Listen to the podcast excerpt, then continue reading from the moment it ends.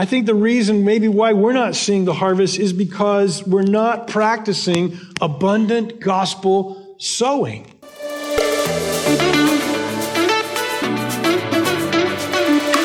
Hi, my name is Michael Tuck, and I'm the Associate Pastor here at Bacon's Castle Baptist Church. We are a local church in Surrey, Virginia, dedicated to making disciples of Jesus Christ. This is the weekly podcast that we put out for our local church family and the church as a whole. We hope you enjoyed this week's podcast. Have you ever had a thought, I'm missing something? Or just a thought, something's not exactly right? Um, and you can't, you really can't shake that feeling? Well, I've had that feeling sometime about our church family. We're missing something. Something's a bit off. And I had this one Sunday in between Resurrection Sunday, and next week our missions emphasis Sunday is coming up. And I had this one Sunday, I didn't really have anything planned. And so back, I guess, back in December, whenever I was planning out the year, I remember thinking, well, I'll just wait on that Sunday and I'll say, hey, what is, what do you want me to speak on, God? And I'll just, I'll look for, I'll just look to listen to the Spirit about what He wants me to speak on. And uh, as I did that this last couple of weeks, actually, I kept coming back to this feeling that I have that something is missing, that, that something's not exactly where it ought to be. And so I kind of want to talk about that this morning.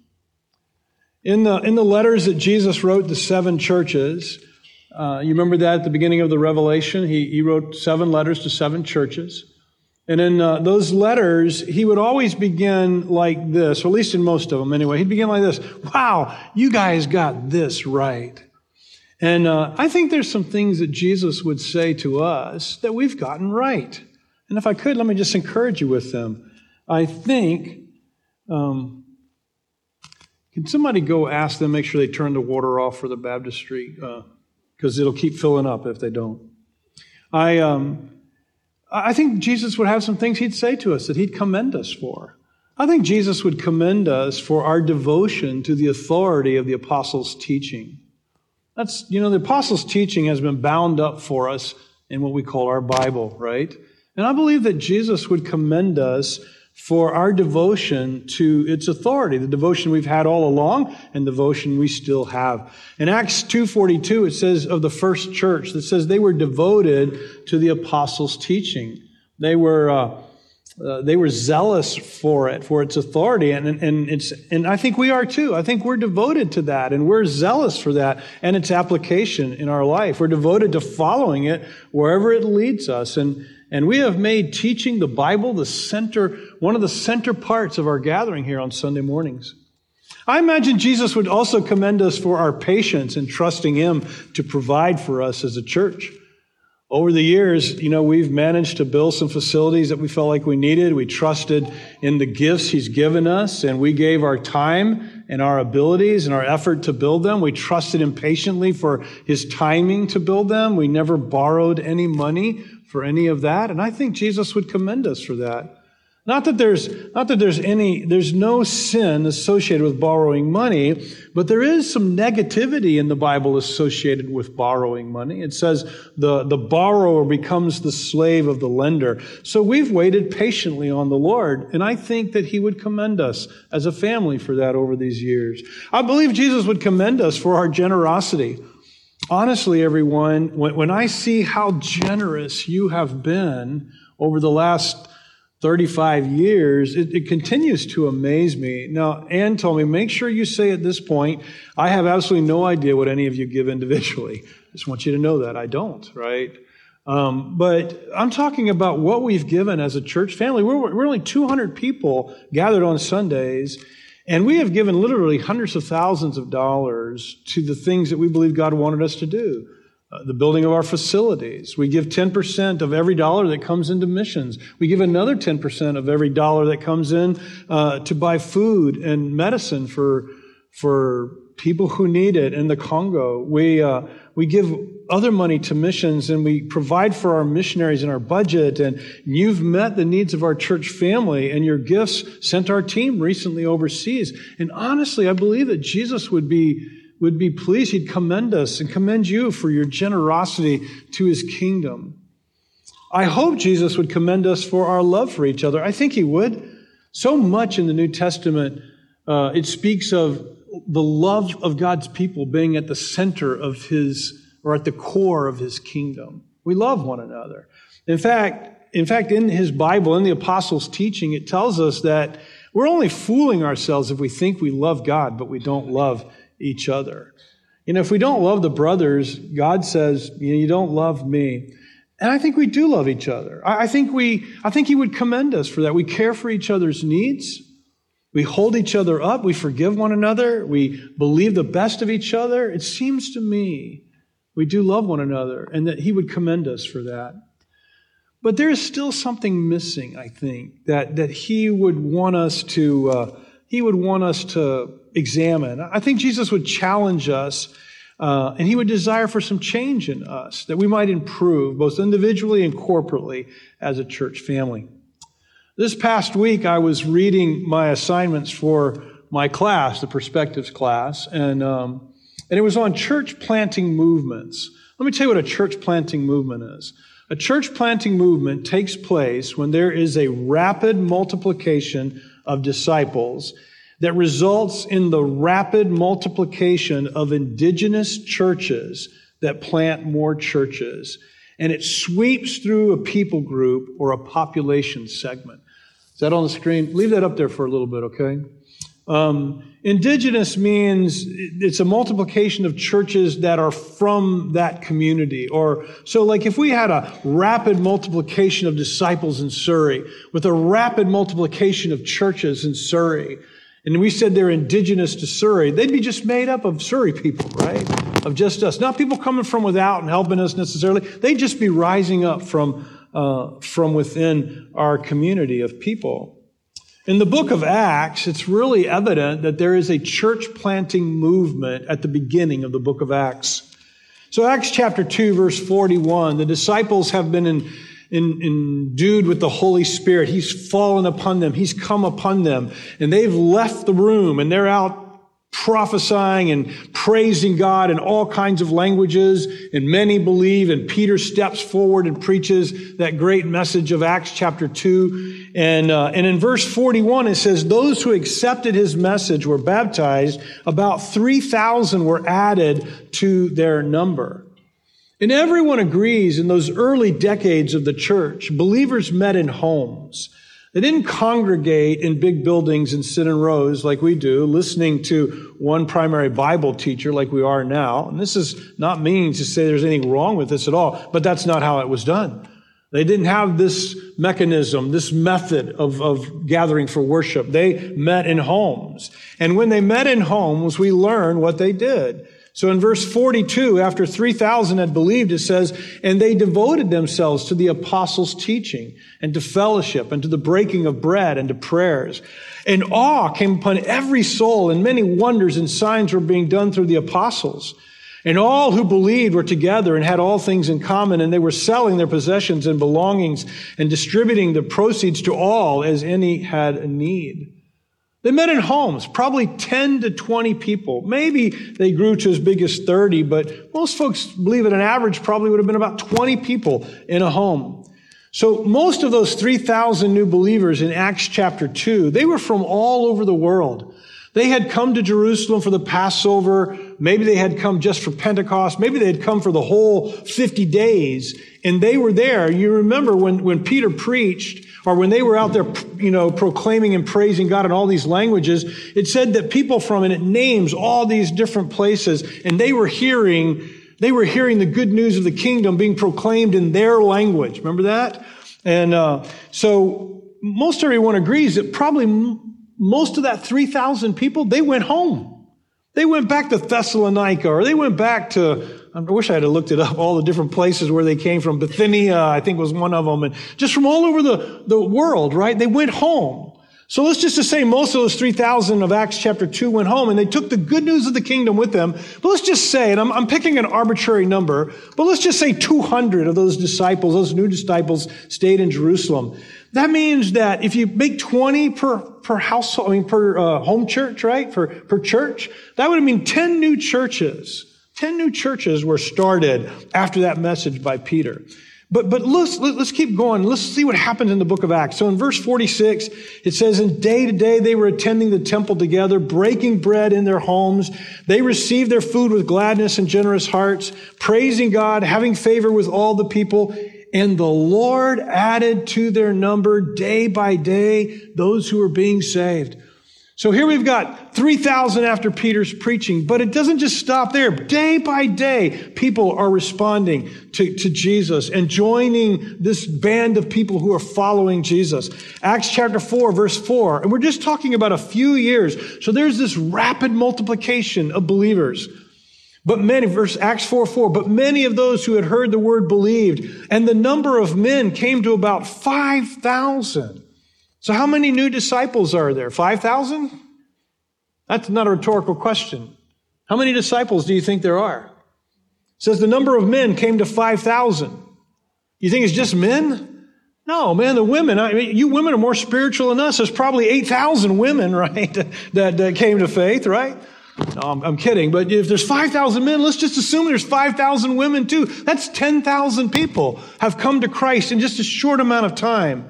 If there's, if there's 20 per house and we're talking about, if we're talking about 5,000, I think that's, uh, that's 500 new churches. If it's 10,000, that's like 10, uh, like, uh, like a thousand new churches. The, the church, Big C, was exploding in Jerusalem. Disciples were rapidly multiplying throughout the city. And with, as these people came to Jesus, they were being, they were being joined together in these, in these home churches where they're devoting themselves to four things. The apostles' teaching, to praying together, to fellowship, and to the breaking of bread. The breaking of bread, you know, most people believe it, it refers to the Lord's Supper. And it very well could be, and I think it does too. But I, I just have the sense that it's probably the Lord's Supper and just being together and having meals together. They're, they're doing life together. And it wasn't stopping. So in chapter 5, verse 14, and we're just talking about a few years, everyone, and more than ever, believers were added to the Lord, multitudes of both men and women. Multitudes of men and women are joining the band of believers in Jesus. And, and the church is just growing exponentially with these, with these disciples. They're multiplying, and these churches are multiplying. Chapter 6, verse 1. Now, in these days when the disciples were increasing in number, verse 7, and the word of God continued to increase, and the number of the disciples multiplied greatly in Jerusalem, and a great many of the priests became obedient to the faith. There's this explosion of disciples in Jerusalem. And there's this explosion of indigenous churches that are rapidly multiplying because there's this rapid multiplication of disciples. And one more time. And what are they doing? They're devoting themselves to the apostles' teaching. They're devoting themselves to prayer, to fellowship, and to breaking bread together. And the apostles' teaching, by the way, it included the Old Testament, I'm sure, but the apostles' teaching is bound up for us in the New Testament. They are devoting themselves to the apostles' teaching. And, and since then, throughout the generations, the church, and I feel certain this is true. I mean, I can't go back and prove it because we didn't keep records, right? But I, I, feel certain this has been true. There have been rapid multiplication of disciples throughout the centuries and throughout the millennia. And, and with the rapid multiplication of disciples, there have been rapid multiplication of indigenous churches. And, and more and more churches have been planted. Now, over the last 30 years, missiologists have begun to keep track of this. They began to record these things. Let me encourage you. In East Asia, a missionary reported, I launched my three year plan in November 2000, 23 years ago. My vision was to see 200 new churches started among my people group over the next three years. But four months later, we had reached that goal.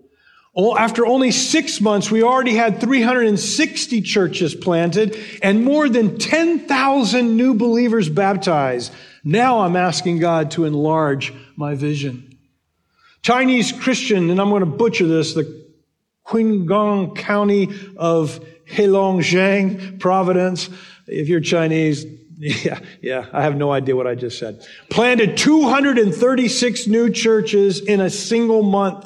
In 2002, one church planting movement in China brought 15,000 new churches and baptized 160,000 new believers in a single year, in a single population area. During the decade of the 1990s, Christians in Latin American, in a Latin American country overcame relentless government persecution to grow from 235 churches to more than 4,000 churches with more than 30,000 converts awaiting baptism. Wow. 30,000 people waiting to be baptized. A pastor in Western Europe wrote, last year my wife and I started 15 new house churches. As we left for a six month stateside assignment, we wondered what we'd find when we returned. It's wild. We can verify at least 30 churches now, but I believe that it could be two to three times that many. After centuries of hostility to Christianity, many Central Asian Muslims are now embracing the gospel. In Kazakhstan, the past decade has seen more than 13,000 uh, Kazakhs come to faith, worshiping in more than 300 new Kazakh churches, indigenous Kazakh churches. A missionary in Africa reported it took us 30 years to plant four churches in this country. We've started 65 new churches in the last nine months. In the heart of India, in the state of Madhya Pradesh, uh, one church planting movement produced 4,000 new churches in less than seven years. Everywhere in India, uh, the Kui, KUI people of Orissa started nearly 1,000 new churches during the 1990s. In 1999, they baptized more than 8,000 new believers. By 2001, they were starting a new church every 24 hours. One more. In Outer Mongolia, and this was a really neat story uh, in, in, our, in the readings that we had to do. But in Outer Mongolia, a church planting movement saw more than 10,000 new followers.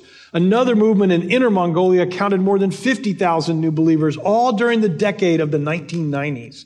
Over the past two decades, that would be 2000 to now, many millions of new believers have entered into Jesus' kingdom through this rapidly multiplying disciples and consequently church uh, planting movements.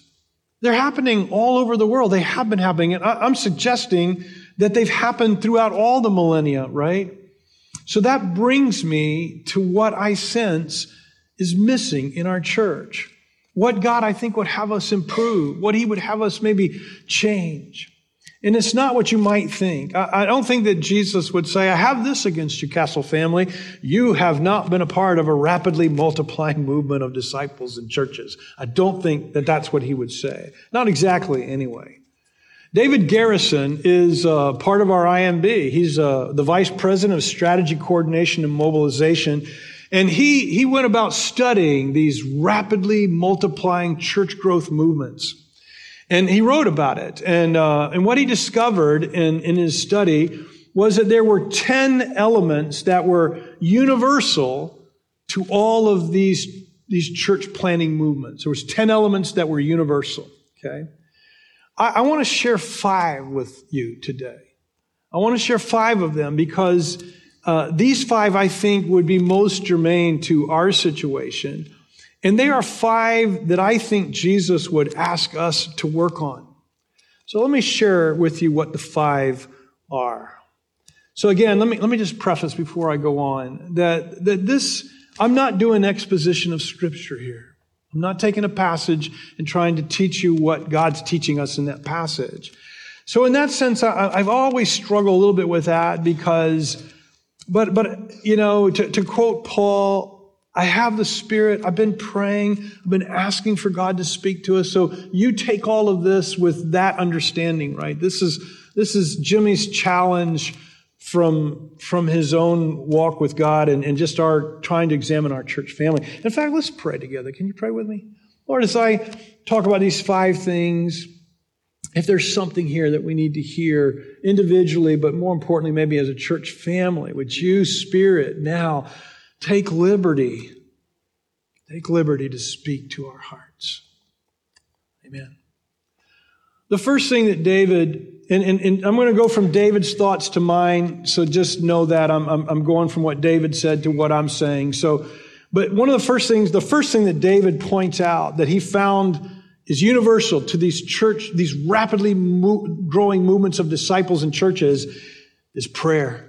He didn't mean these perfunctory prayers that we might offer at our mealtime. And I don't mean to be pejorative there.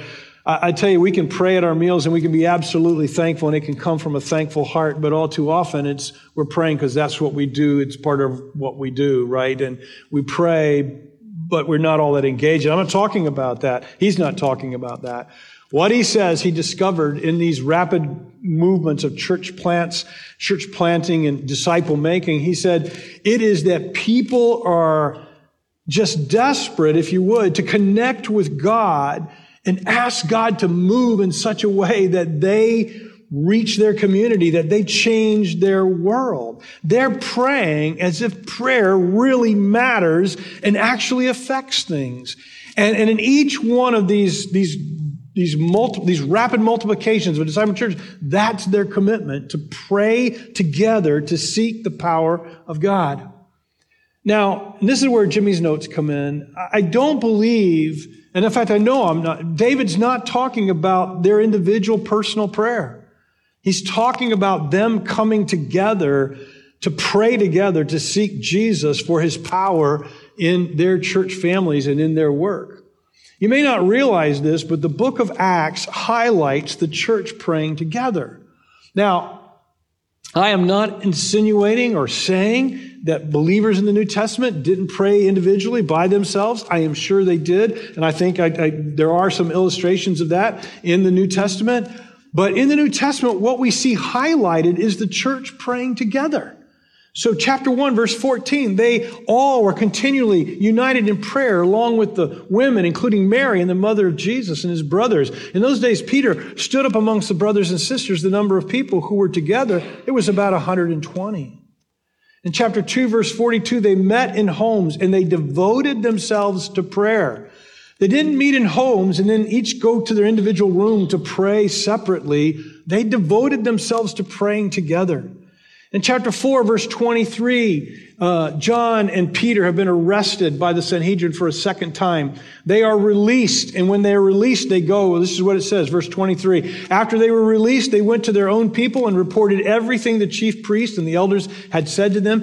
And when they heard this, they raised their voices together to God and said, Master, you are the one who made the heavens and the earth and the sea and everything that's in them. And then they go on and they're praying together and they're quoting scripture to God and they're claiming what God says in the scripture and they're praying for boldness and saying, God, give us boldness to go out here and speak the truth, even though they've told us not to do it. And when they had prayed, the place where they were assembled was shaken and they were all filled with the Holy Spirit and began to speak the word of God boldly. Verse chapter 6, verse 4. The apostles devoted themselves to the ministry of prayer. I don't think it means that the apostles devoted themselves to Peter going to his upper room to pray, John going to his upper room to pray. I don't think that's what it means. I think that's our Western mindset of our individualistic Western mindset. Chapter 12, verse 5, the church is praying fervently for Peter. You remember this? They're all assembled praying, and Peter is actually released. And when he goes there, they can't believe that God has answered them, right? And, but they're praying together. In chapter 13, verse 3, the elders were praying together when God sent, uh, said, send out Barnabas and Paul. In chapter 16, verse 25, Paul and Silas are in prison and they're praying together out loud. Again, my point is not that they're not, they don't pray alone. That's not my point. My point is that they prayed together. And, and that's what David found true in these, these rapid multiplications of disciples in churches. They, they met and they prayed together. It wasn't periphery. It wasn't just something that a handful of people did. It was something the church did.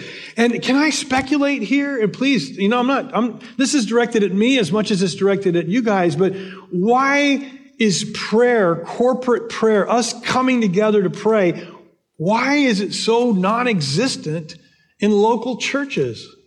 Why is that so? Let me speculate. One of them, I think, is our Western individualism. We say, I can pray alone better than I can pray in a group, or I can pray alone. I don't need to pray in a group. I've tried to make a case. Now, whether I've been successful at it or not, I've tried to make a case that I don't think that's what God desires. I think he, not that he doesn't, he desires for you to pray by yourself, I'm sure. But he desires for us to come together as his people and pray together as his people. Maybe it's the words of Jesus. They contributed to this mindset that we, that we don't need to pray together, that praying together is, it's, it's just a side thing. If, if anything, he, he, Jesus, remember he told us, he said, you know, when you're praying, don't go stand on the street corner and pray out loud. He said, go into your closet and pray there. And your father who sees you in secret will reward you in secret. And I think we read that and we say, hey, Jesus is telling us to always go into our closet and pray in the, pray in the closet.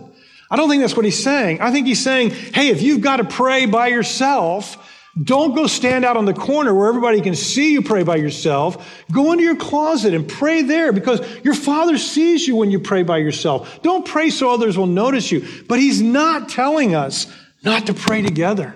He's not telling us to, to not come together in prayer. Maybe it's, listen, I think this one might be it. We don't see much return for our praying together. We don't see much return. Does God really answer us? Does it really make a difference if we come together and pray? I, am pretty convinced that, you know, for myself and all of us that we struggle with, does our gathering to pray actually make a difference? Does it actually move the hand of God? Whatever the reason, I don't think we have a prayer conviction as a church. So remember this, this message is, I, I think there's something wrong. And, and I think this is one area where Jesus would want us to, to tweak this a little bit, to, to maybe just work on this a little bit, to come together and pray and seek his face and seek his power for the rapid multiplication of disciples and churches. The second thing that David noticed in these movements was an abundant gospel sowing. It's, it's just amazing to me how God just orchestrates, I think, things to, in my heart, confirm anyway. I'm standing up here pretty confirmed because of two things, which I'll tell you in just a moment. But the second thing he noticed was abundant gospel sowing. Rapid multiplication of disciples and churches results when people talk about Jesus. The law of harvest applies here. If you sow abundantly, you reap abundantly. If you sow meagerly, you're going to reap meagerly. And what he found was that in these rapid multiplications, everyone is just talking about Jesus. Everyone is talking about him. The harvest is plentiful. I think the reason maybe why we're not seeing the harvest is because we're not practicing abundant gospel sowing. The sowing can be mass evangelism. I mean, it can have something to do like radio or whatever.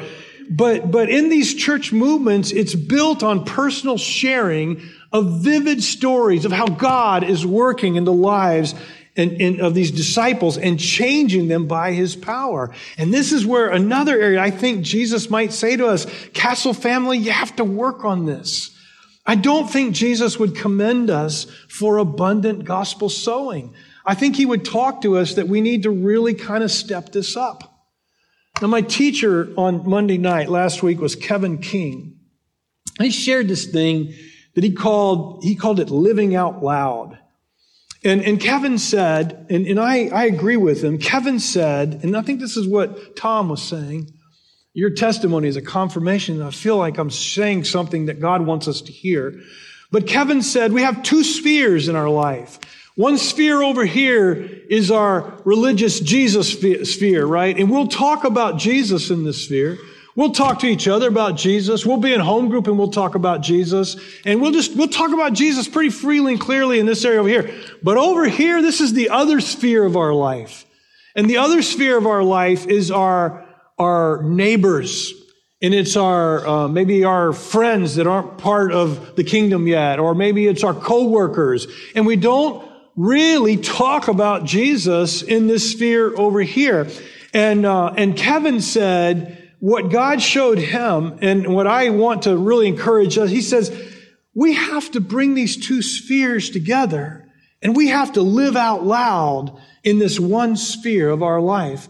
And what he meant by living out loud is we need to live our Christian faith out loud with our neighbors and our friends and, and our coworkers. And, um, and he realized in this fear over here, I'm never bringing Jesus in unless I'm trying to, I'm trying to share the gospel with them or I'm trying to, you know, confront them with their need to follow Jesus. He said, I just really wasn't bringing Jesus in this fear. And he said, I decided to change that. I decided to change that. I wanted to just start talking about Jesus in the whole sphere of my life, just bringing him up. And one of the things that he, he said he tried to do was when he's in this sphere over here, which is now this sphere for him, but when he's in this sphere over here and his coworkers telling him about something that's happened in his life or something that's hard, he'll say to his coworker, Hey man, can I pray for you? Can I pray for you? Or he would just try to talk about things that Jesus had done in his life to this sphere over here, right? Kind of like what Tom said. I realized I'm not really, I'm not doing anything in this sphere over here. And I, and I want to do something in this sphere. And what Kevin said that he found was, listen to this. As he spoke out loud, lived out loud about Jesus in this sphere, so many opportunities would open up to go, to go further. He would say something to a woman at the gym that he met. He would say, and I can't remember exactly how this story went, but he said something to her, and instead of being offended, she asked him a follow-up question, and he wasn't trying to share Jesus with her. He's just bringing his Jesus into the everyday life conversation, right?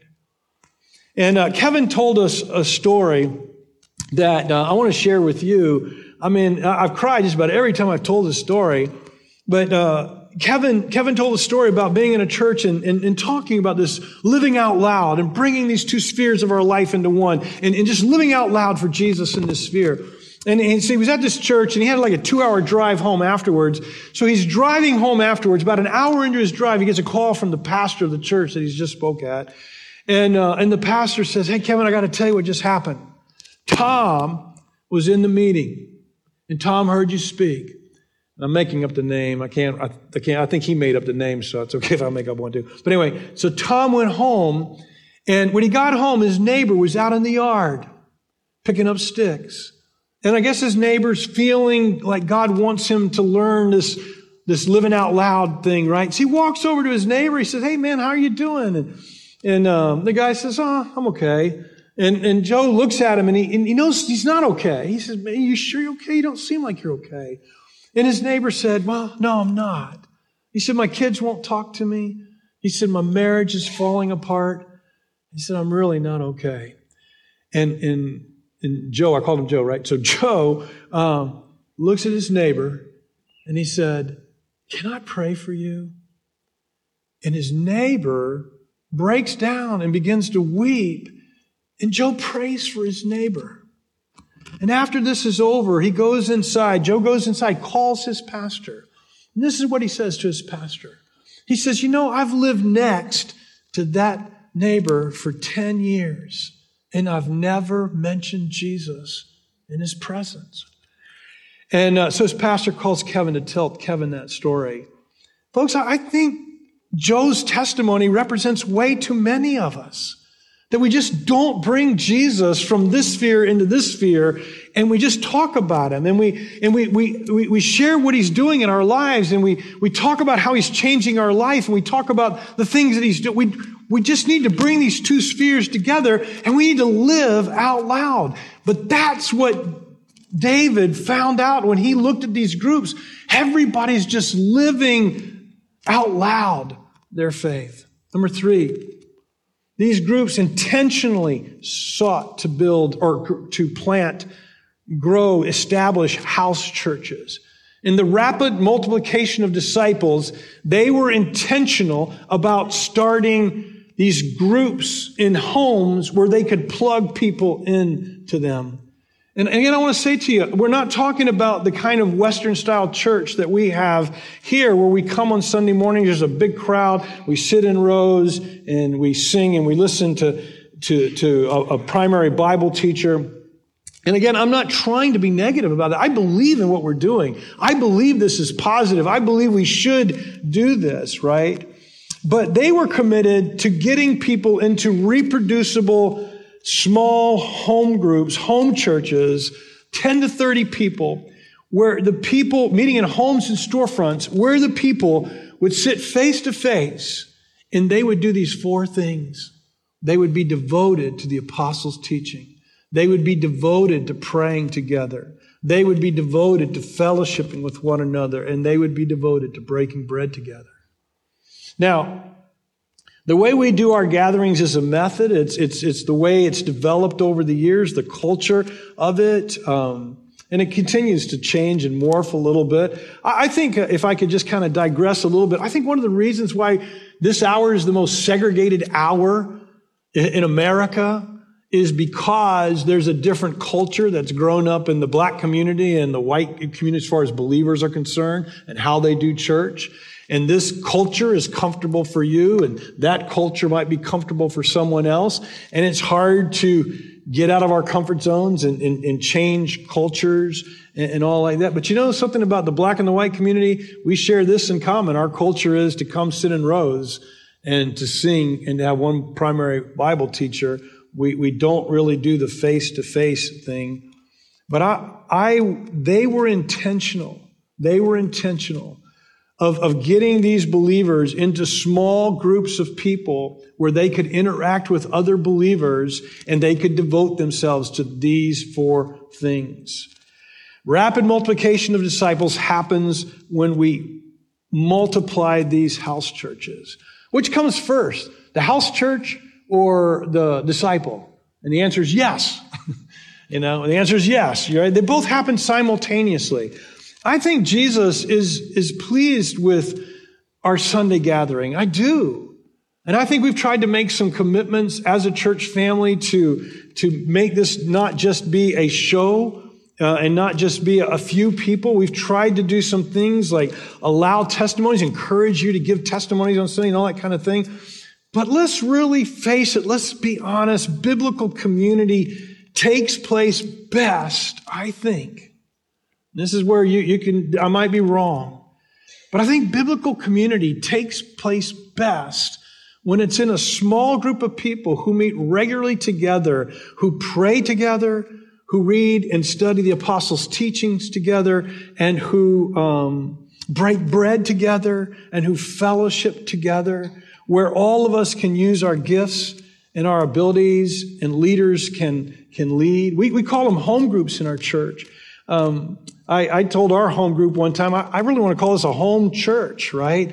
Um, I'd love to have our home groups be visited by our elders and where we're, we're just got lots of home groups just starting and you know all over and, and and they're just growing up and they're facilitating this fourfold ministry of devotion you know, and, and this is what happened in those churches. And somehow, some way, I think God would want us to tweak that and make that somewhat of a priority for us as a church family. Number four, last two go by quick, so hang in there with me. Uh, the fourth is scriptural authority. They found that, that in these church planting movements and disciple planting movements or whatever, it's the word of God that's center. If there's no commitment to the Bible, there's no rapid multiplication of disciples. If there's no commitment to the Bible, there's no rapid multiplication of churches, right? These things happen because there is a sense which God has spoken to us in His Bible but the thing that David found about these churches is it's not just that there's a, a, a, commitment to the authority of the scripture. There's a commitment to say, God, what are you saying in here to me? What do you want me to do? How do I respond? What act of obedience must I do from what I'm learning when we come together? And so these groups would, would often, they would leave each time, they would leave their gathering and they would say, what are you going to do this week in response to what you've heard? What are you going to do? And the next week when they came back together, they would say, how did it go this week with, with the thing that you were going to obey Jesus in? You know, I've already told you, I think Jesus would commend us for our defense of his word and its authority. If there was any nuance that he might ask us to improve on, it might be, hey, what, what are you doing to obey? How are you growing in obedience to the word of God?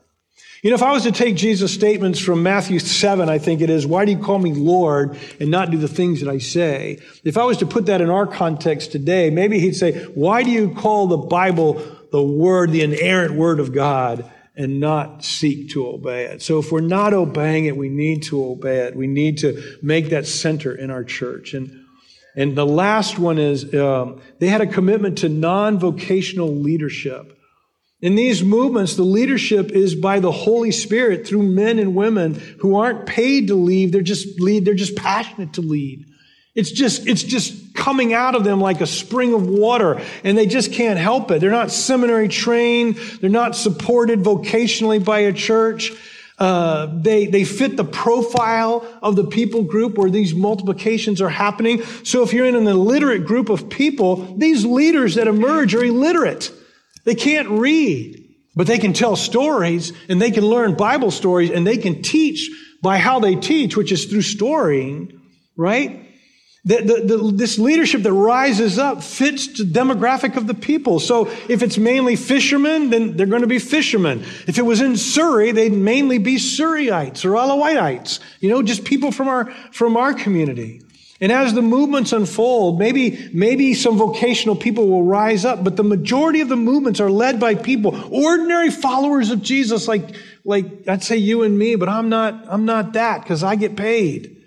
It'd be just ordinary people like yourself, just using your gifts, being filled with the Holy Spirit, wanting to just see, wanting to live your two spheres together, live out loud in your two spheres at one time.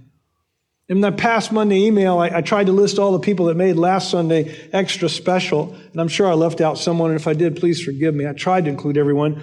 But many of those same groups that made last Sunday special, they make every Sunday special. I honestly don't know if Jesus would commend us or challenge us in this area, but the one thing I, I, I do want to just ask us is, is just to maybe ask you gifted leaders, lead. You gifted teachers, teach. You gifted servers, serve.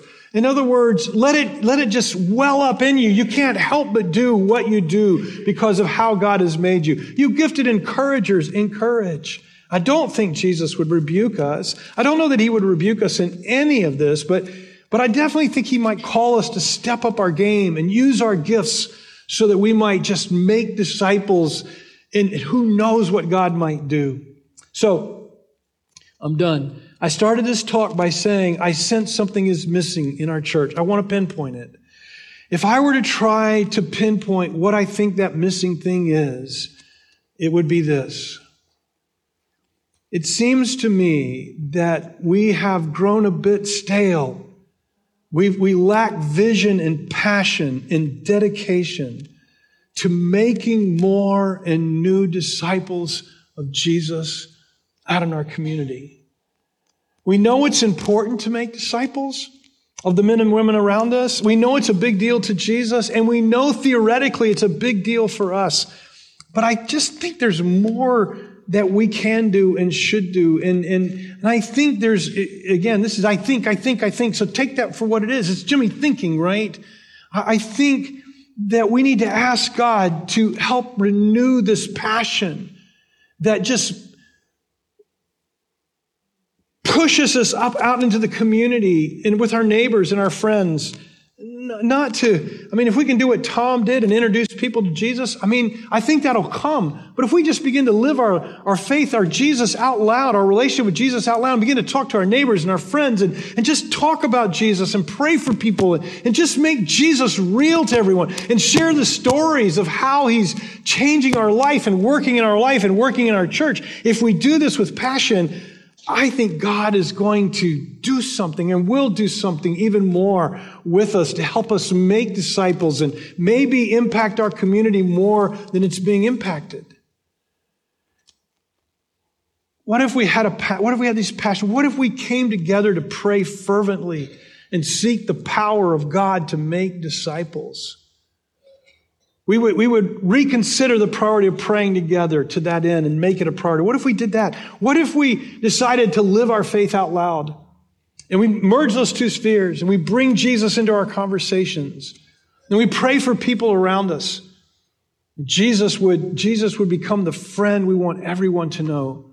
What if we would connect in a house church, a small home group? Start a home group. You start a home group. You say, I can't start one. Sure, you can. I'll teach you how. I'll teach you how with the Discovery Bible Study. Kevin taught me. I'll teach you how. It's really simple. And you're not the teacher. The Holy Spirit is the teacher. You just facilitate it. You just facilitate it. I'm telling you, it's easy. Invite your friends and your neighbors. I've thought about this. I, have thought about my neighbors. I've got a lot of neighbors who aren't following Jesus and they're young. And I've thought about going to them and say, Hey, would you come to a discovery Bible study at my house? Uh, I've wanted to do that. What if we, what if, but what if we just connected ourselves in small home groups where, where we lived out biblical community in a way that it's really kind of hard to do it in a big group like this?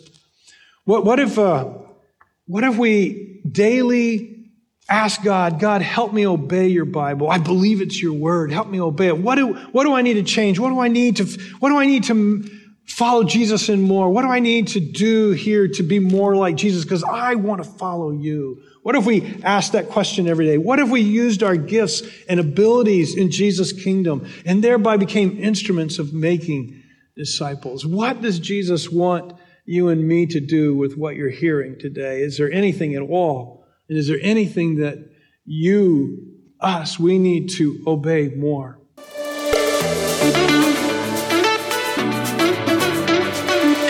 Thank you so much for listening this week. If you have any questions, you can email them to Pastor Jimmy at baconscastle.com.